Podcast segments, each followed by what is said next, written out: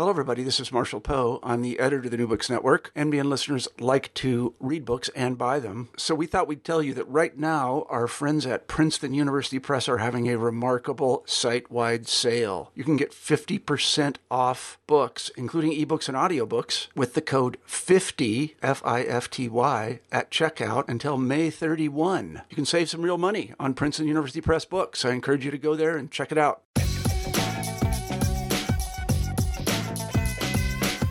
Hello, my name is Ian Drake, and welcome to the New Books in Law podcast. I'm joined today by Sida Liu. He is the, an assistant professor of sociology at the University of Toronto and a faculty fellow at the American Bar Foundation. And he, along with his co-author, Terence Halliday, who is co-director at the Center on Law and Globalization, a research professor at the American Bar Foundation, honorary professor at the Australian National University and an adjunct professor of sociology at Northwestern University. The two of them have written a book that was originally published in twenty sixteen entitled Criminal Defense in China: The Politics of Lawyers at Work. It's part of the Cambridge Studies in Law and Society. Welcome to New Books in Law podcast, Sida. Uh, thank you, Ian. So you wrote this book based on, you said in the introduction that it's um, uh, it took approximately ten years to put this together. Why did it take so long? Uh, yes, it uh, did take us uh, ten years to complete. Uh, the reason it took uh, so long is because um, we started the project uh, as a, in two thousand five uh, when I was still a graduate student at the University of Chicago. At that time, we were planning to do a study not just focus on criminal defense lawyers themselves, but also on a more macro topic about uh, China's criminal procedure reform.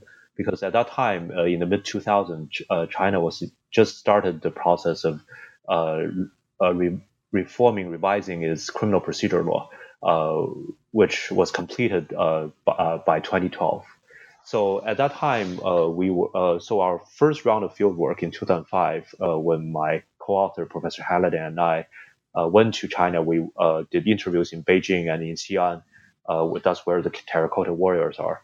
Um, well, we did uh, more than twenty interviews, uh, mostly with lawmakers and uh, legal scholars and some lawyers and judges and prosecutors to hear their advice about uh, and their opinions about uh, the, the revision of the criminal procedure law. And only in the process of doing that, uh, we started to pay attention and uh, became more and more interested in the problems that criminal defense lawyers face in the criminal process, because what we realized was that uh, criminal defense lawyers uh, were in a very disadvantaged position in the criminal process. They have uh, a, a lot of uh, constraints, but not enough rights to carry out even some very basic work like meeting uh, their clients or uh, collecting evidence. So uh, that's why uh, I think from uh, two thousand seven and two thousand eight, we started to change the focus of our research. Uh, we uh, wrote a much bigger proposal because originally in two thousand five, we were thinking about just do a, a paper and uh, as a chapter of an edited volume that Professor Halliday and, uh, was editing at that time uh, with uh, Professor uh, Lucien Coffey uh, in France and also Malcolm Feeley at Berkeley uh, on uh, lawyers and political liberalism across the world.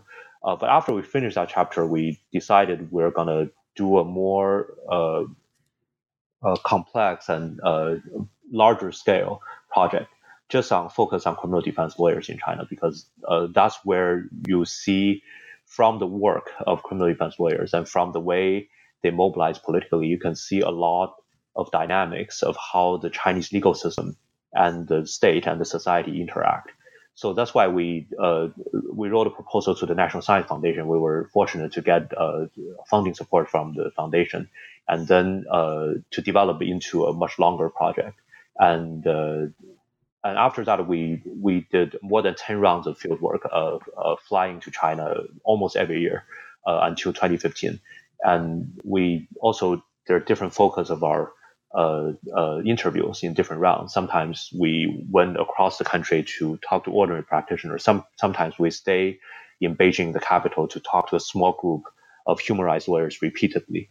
And so we uh, we changed the focus and the tra- strategy of our research over time. And also uh, the Chinese legal profession also evolved uh, a lot during those ten years. We were doing research from two thousand five to twenty fifteen. Uh, the number of lawyers increased uh, tremendously, uh, almost doubled, I think, during the uh, the period. And also, there are more and more uh, interesting collective action strategies developed by these lawyers, which we discuss in the book. So in short, what you're trying to do uh, with your new focus, uh, and this is what became your book, is you're trying to talk about or uh, reveal what is the actual practitioner life like for a Chinese criminal defense lawyer, right? Yes, that's uh, really uh, one of the focus. Uh, focus. We have two um, main focuses in the book. First is uh, work. Uh, second is politics. So the work part, really, we were just trying to understand uh, how cr- just an ordinary, any criminal defense lawyer in China do her work and what kind of uh, problems, issues that she, he or she would face in the everyday work. For example, the difficulties in, uh, you know, in the uh, Chinese legal profession, people call them uh, t- three difficulties, meaning the difficulties in meeting suspects, uh, the difficulty in uh, collecting evidence, and the difficulties in getting access to the prosecutor's case files. So that means just some, some of the very basic things, uh, the way they do their work, the kind of uh, problems they encounter in their work, and how that reflects the power imbalance between defense lawyers and the much more powerful uh, police, uh, procurators, and the judges in the criminal justice system. Okay, so in forming your body of evidence, um, you are interviewing most of these lawyers um, uh, privately. In other words, they're not going to be revealed um, by name. Uh, of course not. Right. That's the basic uh, research ethic. So uh, Uh, like all the social science studies, uh, we we pass the uh, ethic review. So we uh, when we go to the field site, we get consent from these lawyers. Uh, we will interview them. Uh, but you know, uh, like in the United States, uh, a lot of uh, social scientists go out for interviews, record the conversation, right? Keep the recording and uh, transcribe them, uh, and then you know there you can uh, use pseudonyms and other things to protect the identity of the uh, informants. Uh, in our case, because um, China is an authoritarian regime, and uh, not all lawyers in China are in danger, uh, but uh, some of the criminal defense lawyers, especially those lawyers who do rights-oriented work, especially human rights-related work, uh, they could be uh, in serious jeopardy uh, just by talking to a, a foreigner or somebody uh, affiliated with a foreign institution. I'm a Chinese citizen, but I'm affiliated with, at that time, you know, Wisconsin. So, um, so, so that's very sensitive. So, because of that, we never recorded a single interview.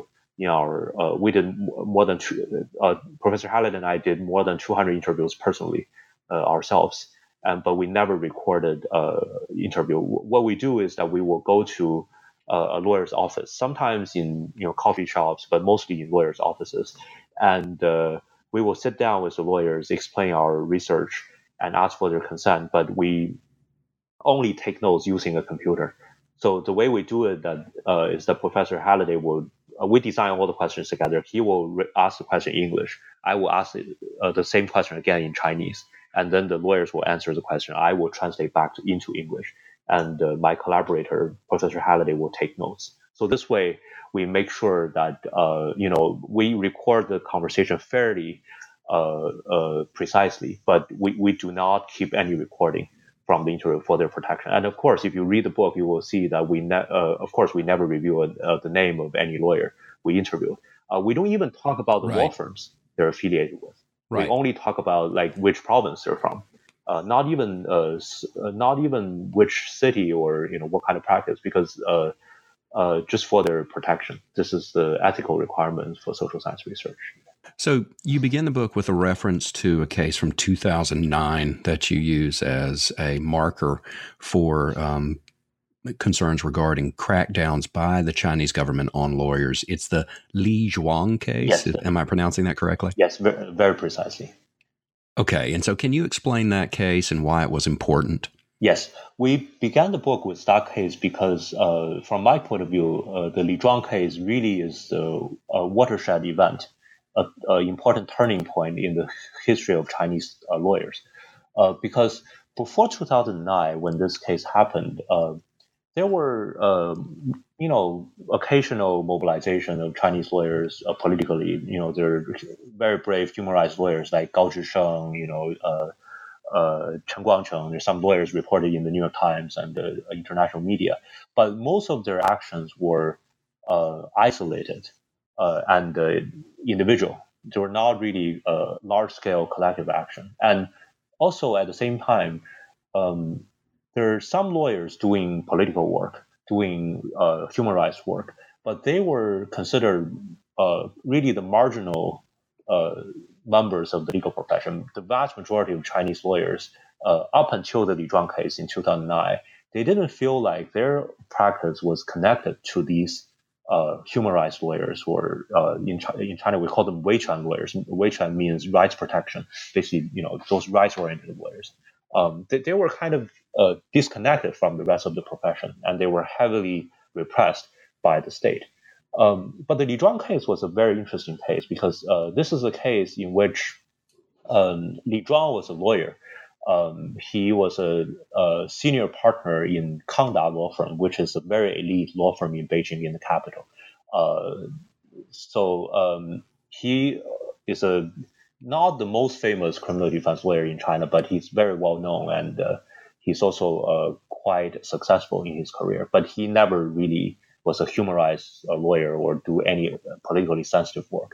So in this case, uh, he in two thousand nine.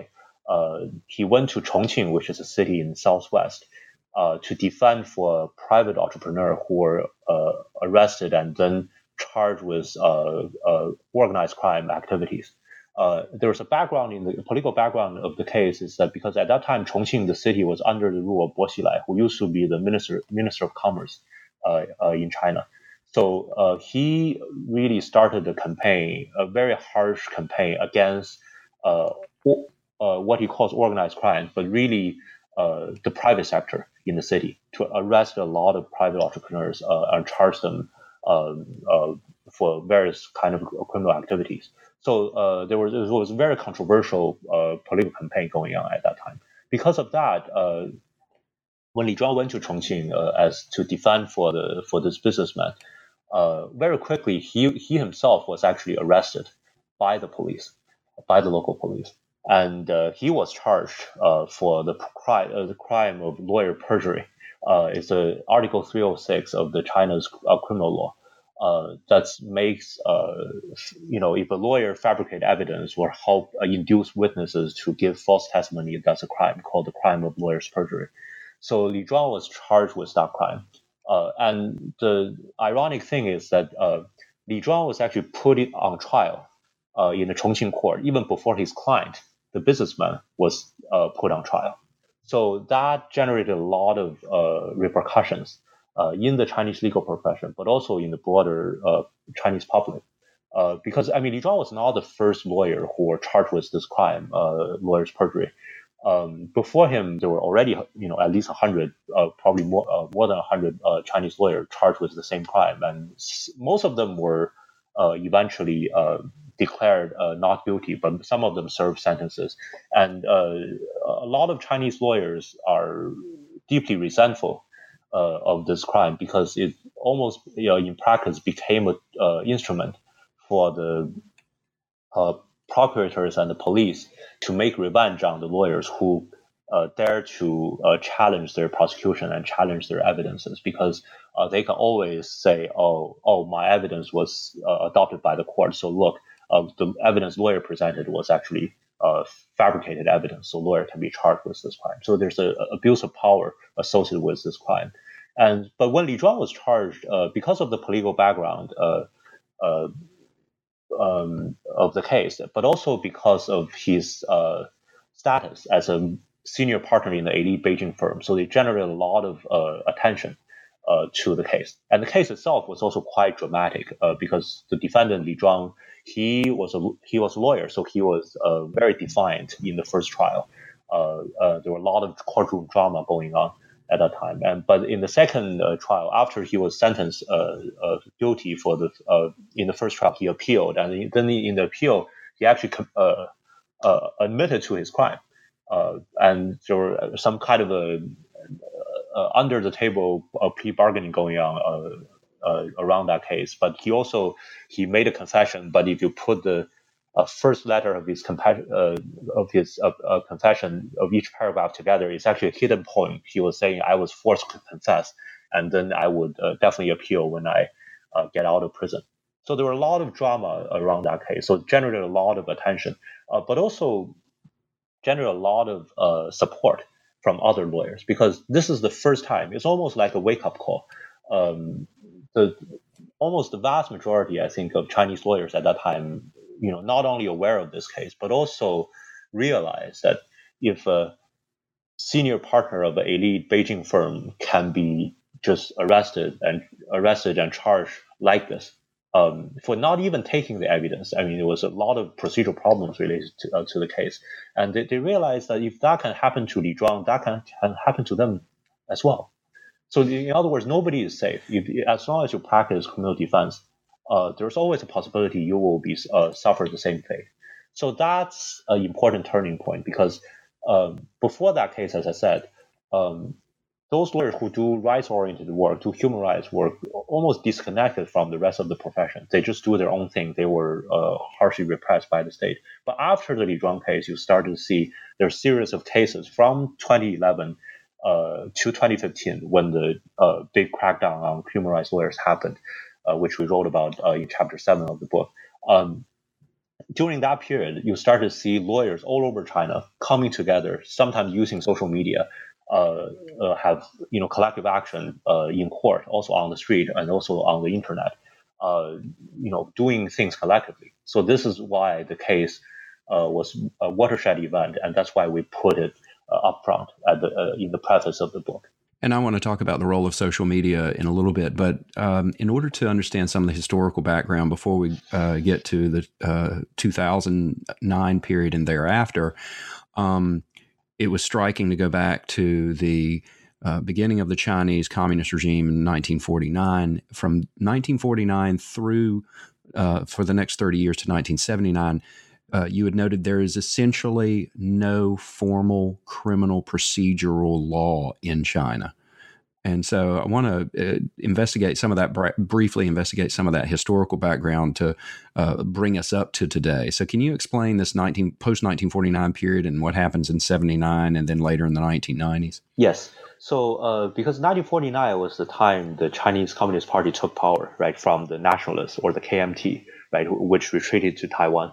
Um, so after nineteen forty-nine, all the uh, Republican period uh, laws were abolished by the Communist Party. So in other words, all the criminal law, criminal procedural law, and other uh, uh, codes uh, in the Republican period were were gone. So uh, in the nineteen fifties, uh, there were some effort um, by the new regime. They tried to uh, make their own criminal law and criminal procedural law, Uh, mostly modeling after the Soviet law, because at that time, the Chinese Communist Party was uh, learning a lot from the Soviet Union. Um, but uh, so there was a draft, I think, in, in the nineteen fifties uh, of the criminal procedure law, but it was only a draft. It never really passed the legislature. Um, and soon after that, of course, there are all kinds of political uh, campaigns and upheavals. Uh, for example, the um, Anti-Rightist Campaign, the uh, Great Leap Forward, and eventually the Cultural Revolution, which lasted Uh, from nineteen, mid nineteen sixties to the mid nineteen seventies, uh, totally devastated uh, China's uh, legal system. During the Cultural Revolution, um, even courts and uh, uh, you know procuracies and police uh, stations were were uh, were gone. You know they, they all collapsed for, for a while. Even the military, the army, has to step uh, step up uh, to maintain social order. And as for as for lawyers, um, lawyers were. Uh, were there in the nineteen fifties until nineteen fifty-seven. Uh, in the first eight years of the People's Republic of China, uh, lawyers were permitted, uh, but a lot of the Republican uh, lawyers were reformed, and some of them stopped practice, some of them still practice, and there's some uh, new lawyers uh, studying Soviet law and then became lawyers. But very quickly, uh, uh, within ten years of the uh, People's Republic of China, uh, in nineteen fifty-seven, um, the government started the Anti-Rightist Campaign, uh, which uh, to attack the so-called rightists, uh, rightists uh, uh, in the country. And unfortunately, lawyers as an occupation uh, was labeled rightists. Uh, so they so after nineteen fifty-seven, lawyers as a profession were, were basically abolished. Uh, so from nineteen fifty-seven to nineteen eighty, when uh, the system of lawyers were re- uh, revived in China, for more than uh, twenty years, there were no lawyers uh, practicing in China. And during the Cultural Revolution, as I said, there were even the court uh, system, uh, judicial system collapsed.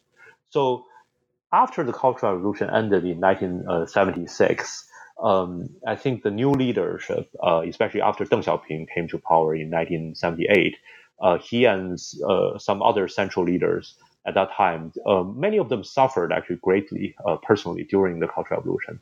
So they started to reflect on the importance of law and the legal system for the Chinese uh, political system, but also for the economic reform, most importantly. So they decided uh, to rebuild the legal system, including the profession of lawyers. So uh, in that background, in nineteen seventy-nine, uh, that was the year uh, China's first criminal procedure law, but also first criminal law uh, was actually passed. Um, and the year after, nineteen eighty, the legal profession was revived. So it was a very interesting history. So from nineteen forty-nine to nineteen seventy-nine, for thirty years, China had no criminal code and no criminal procedure code. So you might be wondering, then how would uh, you know cases be tried, right? So if somebody commit a crime, somebody murder somebody, or you know uh, uh, have robbery, all these things, uh, how to decide on these cases? And the answer is mostly these things were decided Uh, by the court or during the Cultural Revolution, even by the police, and without any legal code, mostly based on the um, interpretations, opinions uh, of the uh, of the judicial system, within the judicial system, without any code, uh, which is uh, very, uh, I can't say unique, but a very unusual uh, part of the criminal justice history uh, anywhere in the world. And so were there procedures? This is kind of an aside, and I know it's not the main concern of your book, but during this period prior to nineteen seventy-nine, whether it was the, during the Cultural Revolution or even before in the fifties and sixties, did uh, were you say it's the police that are the focal point? Um, is it, I mean, is this just essentially ad hoc summary justice without any kind of record keeping, or do they keep records, and are there procedures at all, even if they're not actual formalized rules? Um, there, as I said, there are very few formalized rules, but uh, it's not like uh, uh, there's no record. I mean, a lot of people died without record. Uh, it's true, but uh, I think uh, it depends. If you go to the local level police, uh, there are some uh, of, of places there are uh, fairly detailed record keeping. For example, uh, William Hurst, uh, a professor of political science at Northwestern, actually uh, has written about uh, some of the police uh, cases. Uh, in uh, Jiangxi province in uh, South China, actually, uh, you can see that the police was actually keeping fairly uh, detailed records of the period. And as to whether uh, there are uh, kind of standard uh, procedures they follow, uh, I, I'm actually not entirely sure if there's uh, to what extent they actually follow the same procedures Uh, um, across the country. I think they're probably locally they follow similar procedures, but nationally there were no really uniform uh, procedure law or procedure sure. code. Well, I'm sure it probably varied from place to place. Okay, so with that historical background in mind, we we we normally think of nineteen seventy-nine and associate it with China as the opening of the market reforms that Deng Xiaoping uh, instituted, but Uh, this is, there's no, uh, it is not a coincidence that, of course, the legal reforms are happening. So this is really a top-down reform. Um, and you indicated that in the book, you and your co-author indicated that this is essentially a concern for um, not only economic development, um, but also for order and having some type of procedure Uh, for all types of crimes. And so this really opens the way for experts, meaning lawyers, to play a role in the justice system now, right? Exactly. So uh, that was the, I think, the when the legal profession was revived in nineteen eighty, uh, when the procedural laws were made in nineteen seventy-nine, the idea is, as, exactly as you said, uh, as you said, uh, is to maintain order, but also pr- uh, promote economic uh, development. And for the uh, criminal side, for criminal defense lawyers, is of course more about maintaining order rather than facilitating the economy. Um, so in terms of that, uh, lawyers were revived. But I have to say that uh, it was not until nineteen ninety-six, that's when the first time the criminal procedure law was uh, revised in China. Um, from nineteen seventy-nine to nineteen ninety-six, uh, the law itself uh, gave very little uh, rights, uh, capacities for lawyers to actually uh, to mount a rigorous defense, because uh, until nineteen ninety-nine, um, if you were a criminal defense lawyer in China, for example, in the eighties, um, and if you defend for criminal defense uh, for a criminal case, you were only given seven days before the trial to prepare uh, your defense. So, so in other words, uh, you can only a lawyer can only step into the criminal process seven days before the, the trial opens. So imagine uh, how much work you, uh, you can do in seven days, right? So mostly, I think in the nineteen eighties, um, Chinese lawyers who do who did criminal uh, work, uh, mostly they, they take very little evidence. They just mostly meet with the uh, defendant, maybe a, uh, once or a few times. Sometimes don't even meet the defendant at all. They will just read the uh, prosecution's case files and then uh, prepare defense uh, for the for the court argument. And so in nineteen ninety-six, uh, these are seen as, in on, in one sense, they are reforms. But as you note, the many of the what we would think of as abuses by the state still occur even after nineteen ninety-six. Um, these are things like long detentions and torture. Um, and it supposedly strengthened the rights of criminal defendants. But you note that even, and I was surprised at this, even seventy percent of trials actually occur without an attorney. Yeah, that's uh, still the case even today. Today, if you look at the mm-hmm. uh, percentage of criminal cases in China with lawyer representation, it's a, about that percentage. Uh, nobody have the precise number because a lot of cases were not really, uh, the record were not public. But uh, I th- I've seen uh, different scholars um, uh, study this locally, and mostly the number is, you know, in the range of twenty to thirty percent, the criminal uh, representation rate. And a reason for that, I think, is the um, precisely, as you said, the the, the rise of lawyers uh, has never been fully extended Uh, to the entire criminal process until the uh, twenty twelve revision, the most recent revision, which is only five, five or six years ago. Um, so after nineteen ninety-six, um, what happened is that because uh, this is the one argument, important argument we made uh, in uh, in the book, especially chapter two, uh, we call it the recursivity of uh, legal change. So the idea is that um, you know you cannot expect uh, legal reforms like the revision of the criminal procedure law to happen in a linear fashion. For example, the seventy-nine, there's a criminal procedure law. Oh, ninety-six is a big step forward. And then two thousand twelve is another big step forward. So it always always happens in a recursive manner, in the sense that there are always sometimes two step forward, one step back, or one step forward, two step back. So because every uh, round of uh, uh, law reform is a, is a matter of uh, political struggle, you know, among the uh, people with different interests and different power uh, in the process. So take a nineteen ninety-six uh, procedural law revision as an example. Uh, at that time, um, lawyers actually didn't even participate in law lawmaking process.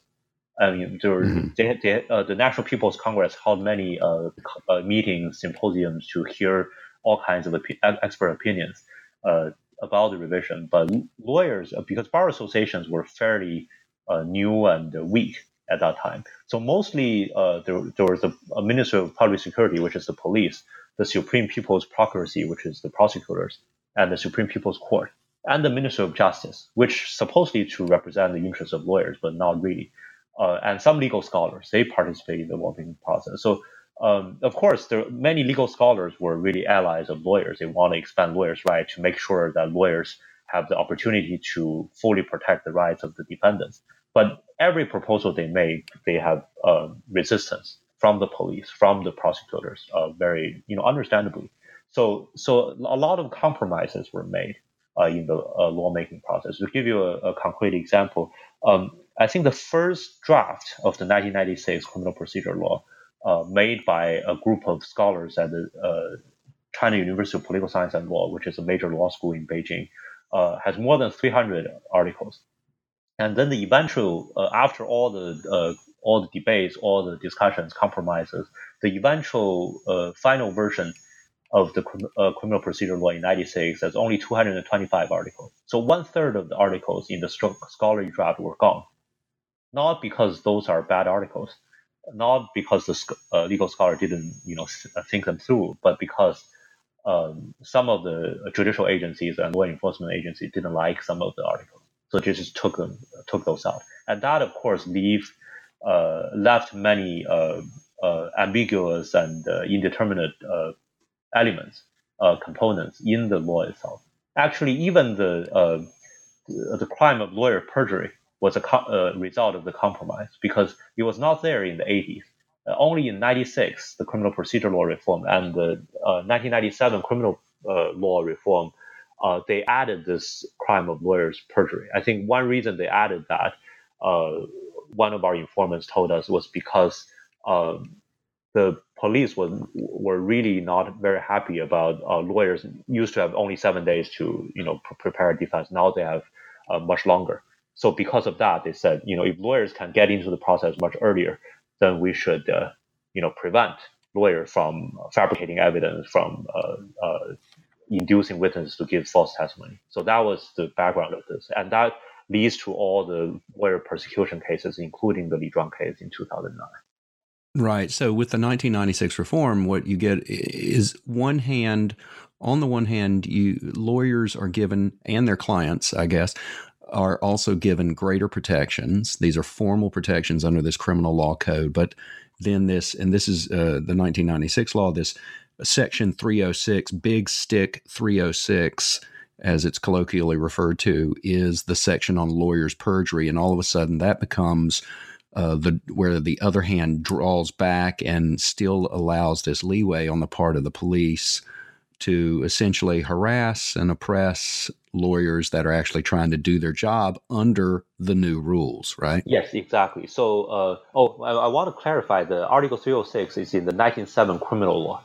but it's the same content as uh, Article thirty-eight, I think, in the criminal procedure law in uh, ninety-six. So, so basically, uh, back-to-back, two articles um, basically establishes law, a crime of lawyers' perjury.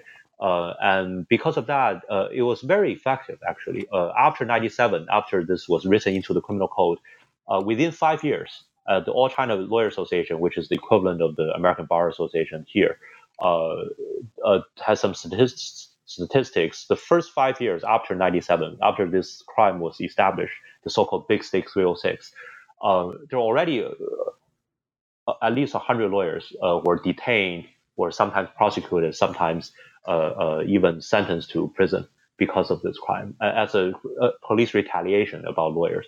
Um, and some of our informants told us, uh, you know, when the ninety-six uh, and ninety-seven uh, criminal procedure law, criminal law was first revised, lawyers were very happy. They said, you know, we have more rights. We can actually uh, collect evidence. We can be suspect. We can do a lot of things, um, a lot more than before. And the police officers and the procurators, they were nervous. But very soon, you know, within half a year, the moods completely changed, because the police realized if they want to make revenge, retaliate uh, on any lawyers, uh, there's this uh, very powerful tool they can use. Uh, whereas lawyers realized, although they were given uh, all these procedural rights on paper, if they actually want to use it, the risk uh, is huge. Right. And as one of your Uh, interviewees said, and this is a quote from page forty-two, he says, "We cannot rely on the law only. It is only a piece of paper. We have to rely on a system, but the Chinese system allows torture to exist." Exactly. So it's really, um, this is actually one of the um, fundamental uh, insights of uh, law and society research. Both Professor Han and I uh, are law and society uh, scholars. We really uh, think it's not the law on the books, the black letter law, that makes a difference in the actual practice. It's really, you have to, you want to understand how lawyers do their work. Uh, you know, you have to look at the so-called law in action. In other words, how law actually functions in practice. And how law functions in practice, always there are people uh, involved, and there, there are people with uh, limited resources, with their own interests, and with different kind of uh, power dynamics. So uh, it's just unfortunate that in the case of uh, the Chinese legal system, lawyers happen to be the less powerful uh, player uh, actor in the whole uh, criminal justice system. Sure. And this point is much easier to make, of course, in an authoritarian yes. system. Um, so the what you refer to as kind of an iron triangle of the police, procuracy, and the courts. Um, now, for our listeners who may not be f- familiar with the procurate system or procuracy system, can you explain what role that is and how it's different from the Anglo-American system? Um, the pro- procuratorial system uh, is uh, very common in civil law jurisdictions or the continental law jurisdictions, um, mostly in uh, continental Europe, uh, East Asia, and uh, part of Latin America. Uh, So um, the procurators uh, are more powerful actors than the prosecutors in the United States or in the Anglo-American system, because, um, for example, in the Chinese system, the procurators uh, not only just uh, do prosecution, uh, they also have have uh, power of supervision. They can supervise the work of the police. They can also supervise the work of the court. So in the eighties, for example, in the nineteen eighties, um, if you go to a criminal trial in China, you often find the The judge and the procurator actually sit side by side up there, and the lawyer actually sit, uh, you know, together with the defendant. So it's really a, it's, that shows your the status of the uh, procurator. So it's really not a kind of a uh, equal uh, um, uh, balance between the criminal defense lawyer and the procurator. So that's uh, one part of it. Another part is that uh, in all the continental law countries, uh, including China. Uh, the procuracy actually uh, bear a much larger role of uh, finding out whether or not uh, the, the criminal suspect and the defendant is guilty. Because uh, if you look at the conviction rate, uh, in China is extremely high. It's probably definitely higher than ninety-nine percent, probably ninety-nine point nine percent. Uh, but if you look at other continental countries like Japan, uh, Japan is probably around ninety-nine percent conviction rate. If you look at France, Uh, is at least ninety-five percent. So the reason for that is because in this system, uh, almost the vast majority of cases actually reach the court. You're, you can there's a very high likelihood that it will be a conviction, it will be a guilty uh, uh, sentence, because uh, before the case reached the court, the police and the procurators, uh, procurators already uh, did a lot of investigation, did a lot of uh, inquiry, to make sure that, you know, cases that are actually uh, problematic uh, were screened out of the system. So in that uh, in that sense, the pro- uh, procuracy in the uh, Chinese criminal justice system, as many other continental uh, justice system, bears a much bigger responsibility in the criminal process than uh, definitely than the criminal defense lawyer. Sometimes even a bigger uh, uh, responsibility than the judge. But of course, in the Japanese system, you've got the obligation upon the state that if they don't think that the criminal uh, or the defendant, the accused, has actually committed the crime, it's not uh, merely an obligation as in, say, the American system where you've got this prosecutor's obligation to reveal exculpatory evidence, but you're not, as the prosecutor, even supposed to bring the case against the defendant if you uh, have doubts about the crime, right? And and that's the but it would seem to me that are, are those same ethical constraints really affecting the procurators in China as they would in Japan? Um, I think the difference is this: that as I said, the reason we call the police, procuracy, and the court iron triangle in China is because um, in the Chinese system, these three agencies are not independent. Uh, rather, they they all under obviously under the leadership of the Communist Party, but also under the leadership, more specifically, of a party committee called the Political Legal Committee, uh, which supervised the work of all these uh, three agencies. So that's why um, they, you know, supposedly they should check and balance uh, each other's work. And as I said, the procuracy should supervise the work of the police, supervise the work of the court. But in actual practice, they almost like uh, operate like a factory, like three shops in the same uh, factory. Um, there's even a joke. Uh, in, in China, say, if you look at the criminal pro- uh, process in China, the police are the the chefs. They cook the dishes. And the procurators, they will bring the, they are the waiters. They bring the dishes to the table. And the judges only eat the dishes. In other words, when the when the judges see the case, case file is already pretty much cooked.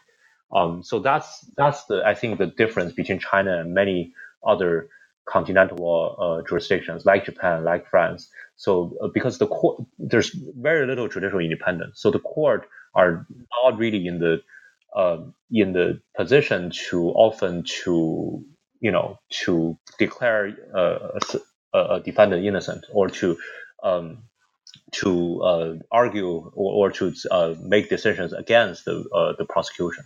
So that's very rare. And so the and to include within the same analogy, the defense attorneys, they also have to eat the dish too, don't they? Exactly. They were just uh, sitting by the judge eating the same dish that's already cooked. There's very little they can actually put into the dish. And so it, um, I know that one of your concerns and one of your original concerns is uh, political rights and um, individual liberty in terms of political cases. But it seems to me that this this permeates out into all types of, of criminal defense work, even stuff that's not necessarily very visible or salient um, in terms of political importance, because Um, if if you can bear with me just one moment, on page fifty-one, you quote one of your um, uh, lawyers that you interview from Shandong province, and they say, meeting suspects is very difficult. In the investigation phase, usually the lawyer can only meet the suspect once and is not allowed to ask about the content of the case, just telling the suspect some legal rights.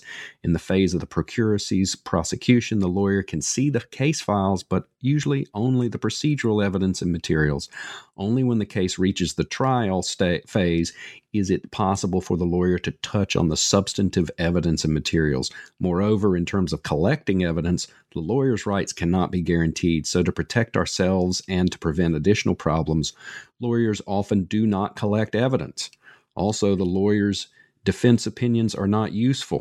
After the police and procuracy have gone through the case, it is more or less decided, and the role of the lawyer is limited, only providing some opinions on the reduction of the sentence.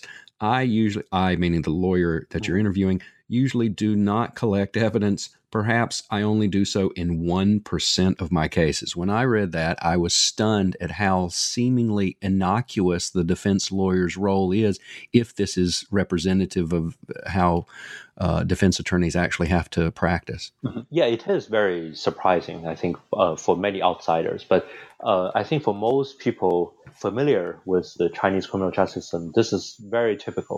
I can't say it rep- it's a one hundred percent representative, but it's very typical.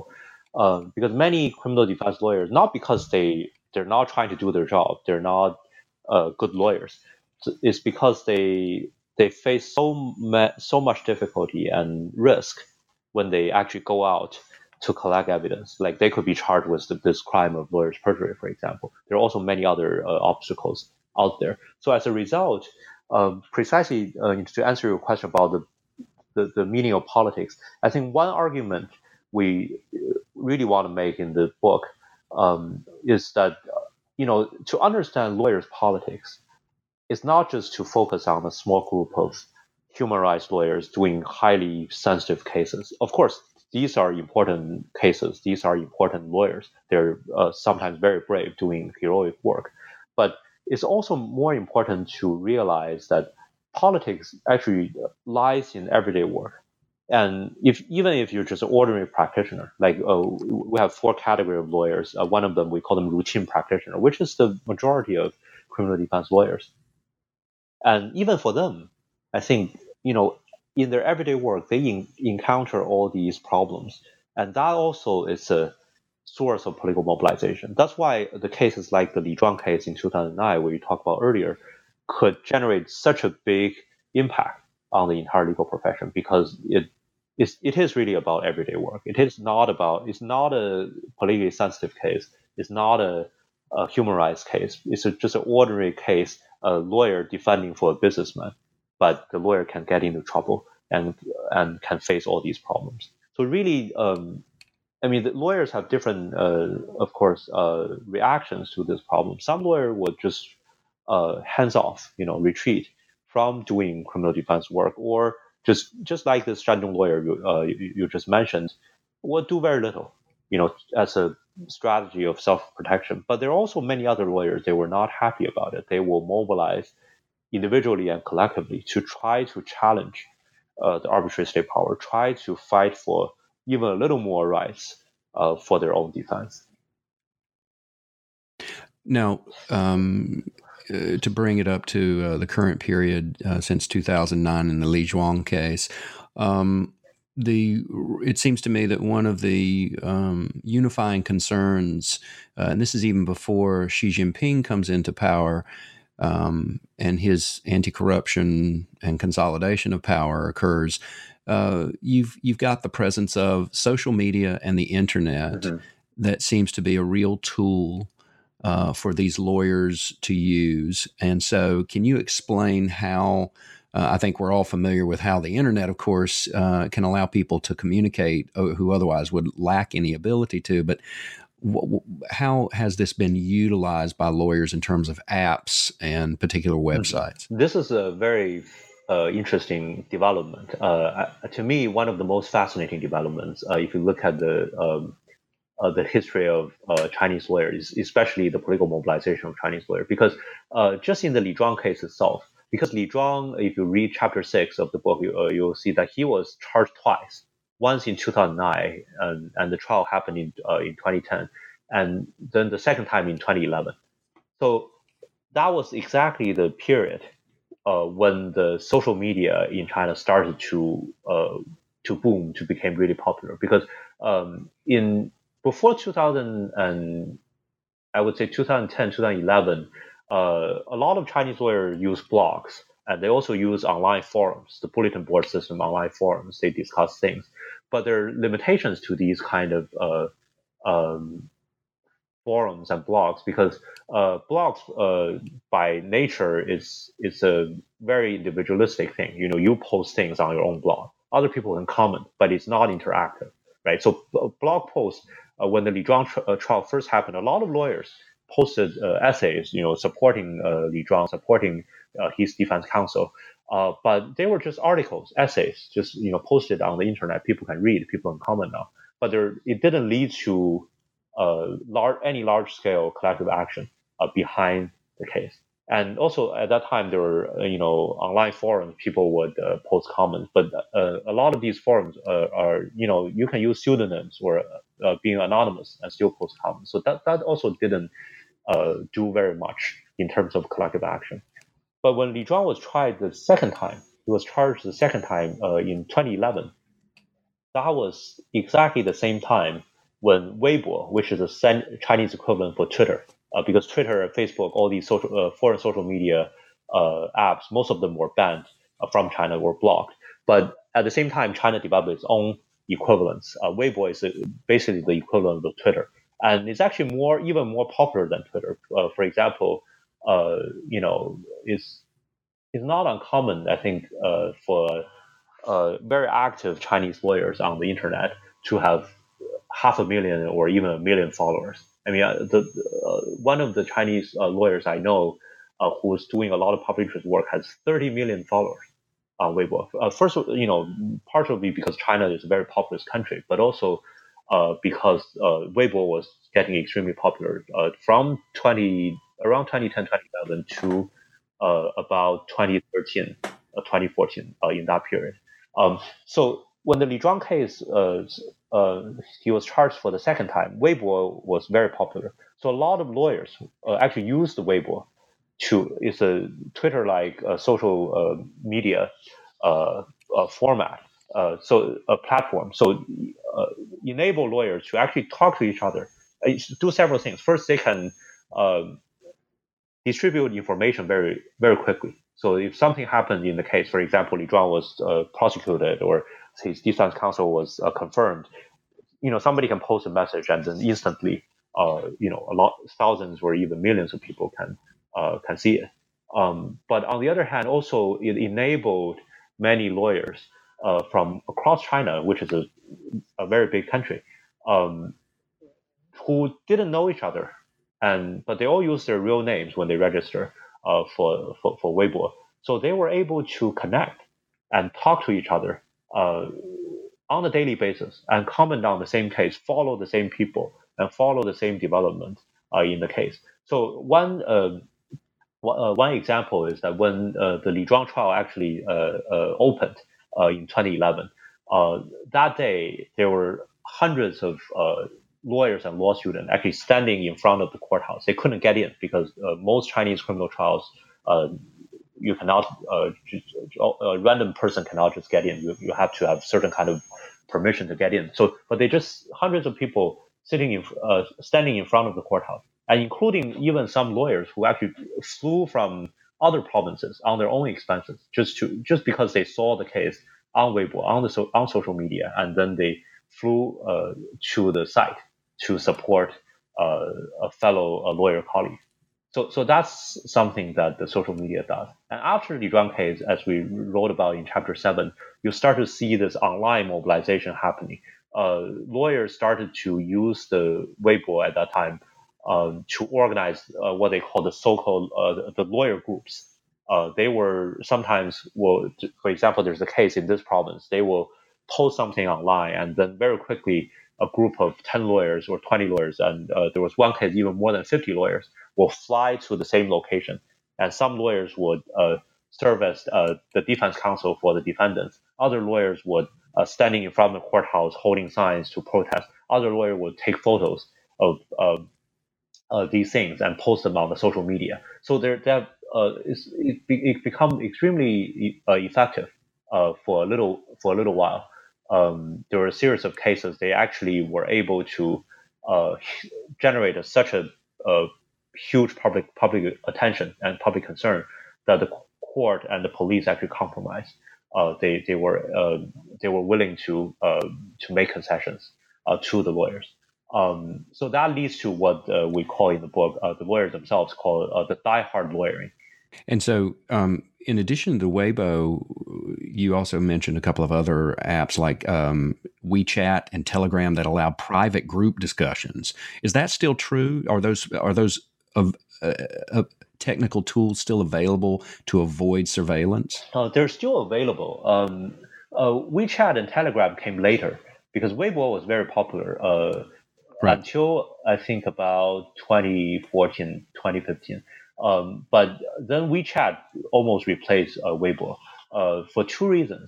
I think one reason is that, you know, um, WeChat was a, is a more a powerful app. It does a lot of things. You can not only, uh, ch- you know, chat with others uh, on WeChat, you can you can uh, buy train tickets, you can uh, do a lot of things. It's kind of a... Uh, I think it's one generation more advanced than Facebook, Twitter, all these things. I mean, you can it's a you can it's a fully integrated app. You can do a lot of things on it, so it's uh, gained popularity. But also another reason is because I think by twenty thirteen, twenty fourteen, the Chinese government already started to be, be very cautious about Weibo because they realized Weibo got so popular, so it, it actually generated a lot of uh, problems for the government. It's very easy for Law, not just lawyers, but also petitioners, you know, other kind of uh, uh, people, a- activists uh, in Chinese society to organize themselves, feminists, for example, labor activists, uh, to organize themselves for, for social movement. So that became a public security concern. Um, so so I think the government made a series of efforts to limit uh, what you can say and what you can do on Weibo. Um, so that, that leads to the decline of Weibo's popularity. And WeChat, but on the other hand, cannot really replace uh, Weibo because it's not a public platform. It's more like a um, messaging. It's like WhatsApp, you know, like WhatsApp, but more with more functions. So, so it, the discussions on WeChat is not like Weibo. Anybody can can see them. You, only your friends, like Facebook, your friends can can see the discussions. You can have uh, group discussions. You can include hundreds of people, but it's not uh, entirely public. So, so the dynamics Uh, became very different. And then uh, uh, very quickly, uh, especially the human rights lawyers, people who do more sensitive work, realize WeChat is not entirely safe because uh, it's a Chinese app, so run by a Chinese company. So the government uh, can easily, if they want to, uh, monitor uh, the WeChat discussions uh, among these lawyers and other activists. So that's why some activists started to use Telegram, the Russian uh, app, and some other apps. And I, I recently uh, uh, was told by activists in China that uh, even Telegram, they stopped using it, uh, partially because it was, I think Telegram was blocked from China. You have to use a V P N to, to access it. So they, they keep changing the uh, the apps they use. Now there's some even newer apps. I I, I don't even remember they told me uh, that they, they use. So they have to constantly avoid uh, monitoring and surveillance. And so in two thousand fifteen, uh, in the summer, in July, there was a crackdown, uh, widespread. Over two hundred lawyers, I believe, were detained. Um, and this was in regard to a particular case, I believe. Uh, can you explain the background for the Wang, Wang Yu case? Yeah, Wang Yu case.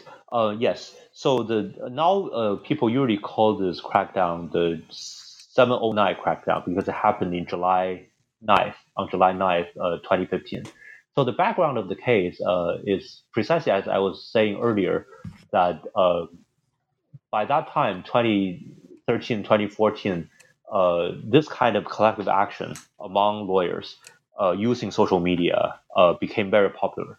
And then what happened is that um, some of these uh, uh, diehard lawyers, they call themselves diehard lawyers uh, because they really push the procedure to the limit. They use a lot of performances, uh, performance art, to actually to uh, to to gain attention on social media. Uh, so these strategies were started to be used by some some human rights activists.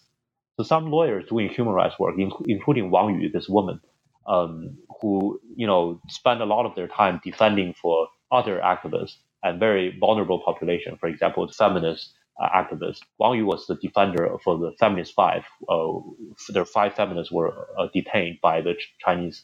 authorities in the uh, in March twenty fifteen, I believe. Um, so Wang Yu was their uh, lawyer, and then but Wang Yu and some other human rights lawyers also defend for Falun Gong practitioners, for uh, Christian house churches, church members, and some very sensitive uh, cases from the government's point of view. And they started to use similar strategy uh, in their cases. For example, they would uh, sometimes fly to a place and you know. Uh, orchestrate a hunger strike uh, in front of the courthouse, and then you know take photos, post on the social media. Sometimes even uh, doing the pro- protest together with petitioners and some other uh, very sensitive population uh, from the government point of view.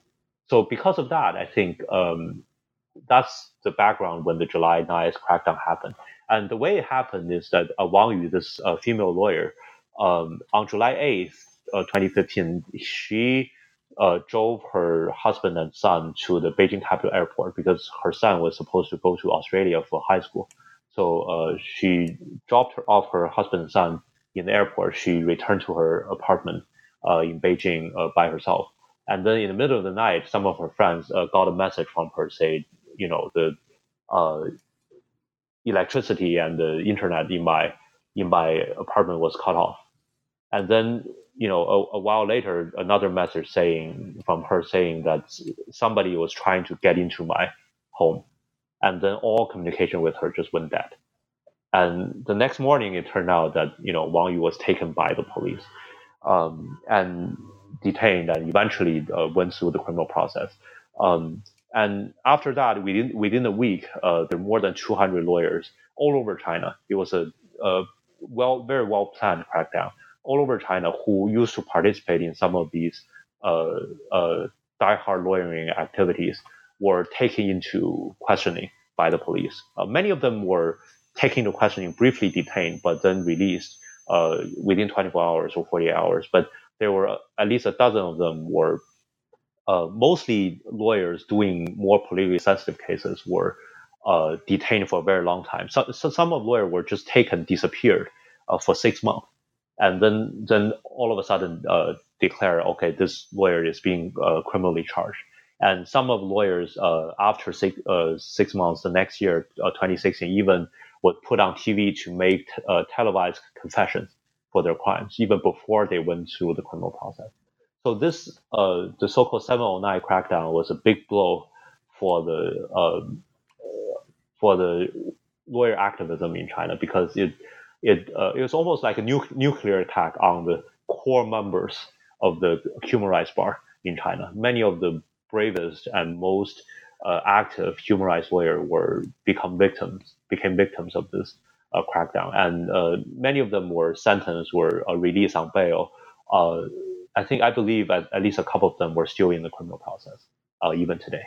So that's a, actually a great source of. Uh, uh, distress for me and my co-author, Professor Halliday, because um, that was precisely the time we were finishing the book manuscript, and we interviewed some of these lawyers. I cannot tell you who, because, you know, we have to protect uh, their identities. But, you know, some of the these lawyers were our informants. And then as we were finishing the book, we have to watch them, you know, suffer. And as our book came out, I mean, they were being uh, sentenced criminally. And um, I, I feel, I don't know how I feel about it, because after our, our book uh, was published, uh, it generated some media attention, uh, including some popular media like New York Times, like the New York Bo- uh, Review of Books, but uh, partially because of the, su- su- you know, the suffering of the lawyers that suffered in this crackdown. Do you know what has happened? At the time you published this, you weren't sure of Wang Yu's fate herself. Do you know what's happened to her since then? Oh, yes. Since then, uh, now I think she was, uh, she made a televised confession. Basically, uh, she, she was put on state T V, uh, broadcast across the country, you know, basically apologized for what she did, you know, in these uh, sensitive cases. And then after that, she was released on bail. Uh, so, uh, which means that she could be arrested again, you know, anytime. And I mean, there's really no period of this bail. And then she, after that, she was, she, she, she used to live in Beijing, but she, she was not a local resident. Her residency was in Inner Mongolia, her hometown. So after that, uh, she was released. She was uh, kicked out of Beijing. She was sent back to her uh, hometown. And, uh, and then very little, uh, has been heard about her since then. I think she has been either voluntarily kept a low profile, or, you know, being surrounded by state security, she couldn't really make her voice heard. Uh, but she did, uh, Wang Yu did win one of the uh, prizes, I think, uh, given uh, by the American Bar Association for her uh, human rights activism uh, around the same time. Well, you and your uh, co-author began this book with a reference to an event in the seventeen thirties in France. Mm-hmm. With regard to a order of barristers, a group of lawyers in Paris, and their strike against some of the um, the way that justice was meted out in the Parisian courts. And you had noted, you quote, that the crown feared an independent little republic at the heart of the state, uh, thereby underlining how important lawyers are in the society, but also how they can pose an organized, articulate threat to an authoritarian regime.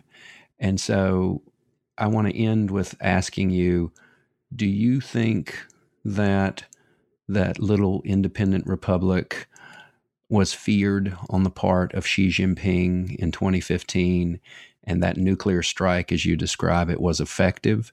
Are you pessimistic about not only the rights of lawyers and their clients, but also the trends in, in China today and what that means for the citizenry? Or are you optimistic? I am not entirely pessimistic. Of course, uh, it was heartbroken, you know, when uh, things like the uh, July ninth crackdown happened. Uh, but on the other hand, I mean, this is precisely the reason we started the book. Of course, when we started the book, uh, we Uh, we, we this crackdown already happened, but we wasn't sure about its consequences. We started the book with uh, uh, what happened in uh, in France under the old regime, precisely because we wanted the readers of the book to think about it uh, and to realize that what's happening in today's China is not unique to China. Because if you look at the comparative uh, history of the legal profession across the world, you see very similar struggles of lawyers against all kinds of authoritarian regimes, uh, you know, in Europe, in Latin America, in other parts of East Asia, in South Korea, in Taiwan, for example, not so long ago. Um, and some of these struggles were successful. Some of these struggles were not. But nevertheless, you'll always find lawyers fighting against arbitrary state power. Not all lawyers would do that, but there are always a critical mass of lawyers would do that, because fundamentally, this is the, there are two reasons I'm not entirely pessimistic. The first reason is that lawyers are not accountants. This is very important, because there's always the political side in the legal profession. You know, that's part of their uh, mission. You know, lawyers always do their work between market and state. Some lawyers serve the market, serve the economy. Other lawyers will, you know, protect rights. and the fight against arbitrary state power. So this is just the nature of the legal profession. And the second reason I'm not being entirely pessimistic is because um, if you look at the demography of the Chinese legal profession, it's not totally on the dominant side. Because um, as, as I mentioned, just in the process of uh, researching and writing this book, the ten years from two thousand five to twenty fifteen, uh, in two thousand five, China probably had about one hundred twenty or one hundred thirty thousand lawyers. And by twenty fifteen, China had almost three hundred thousand lawyers. It more than doubled. So if you think about it, during the period, even today it's the same. Every year, there are at least twenty thousand, sometimes thirty thousand new lawyers joining the Chinese bar. And let's do a very conservative estimate. Let's say one percent of these new lawyers every year will turn political, become political activists. That's, you know, at least two hundred or three hundred people. And let's imagine half of them were disbarred or put to prison by the government. There's still at least one hundred lawyers left. And that's more than the total number of, of human rights lawyers in China ten years ago. So in other words, there will always be, although, as I said, there's this big blow, the, uh, almost a nuclear attack on the core of the uh, lawyer activism in China uh, two or three years ago under Xi Jinping. But uh, if you look at the long term, I think there will be always be new blood coming into the profession, uh, pursuing similar causes. And even if they cannot, in the short term, do uh, human rights work as they did uh, five years ago because the political environment has turned so hostile, they can still pursue activism in some gray areas, like feminism, like labor rights, like environmentalism. You know, there are a lot, like L G B T rights more recently. There are a lot of other uh, areas that not as uh, sensitive as human rights, but can actually uh, allow lawyers some space and some liberty to per, uh, pursue their mobilization and fight uh, against the authoritarian regime. So I think uh, in the short term, there will be a lot of difficulties, but I'm actually on the more optimistic uh, side uh, in the long term. The book is Criminal Defense in China: The Politics of Lawyers at Work. We've been joined today by Sida Liu, who co-authored the book with Terence Halliday. Sida, thank you for joining us on New Books in Law podcast. Thank you, Ian, for the opportunity.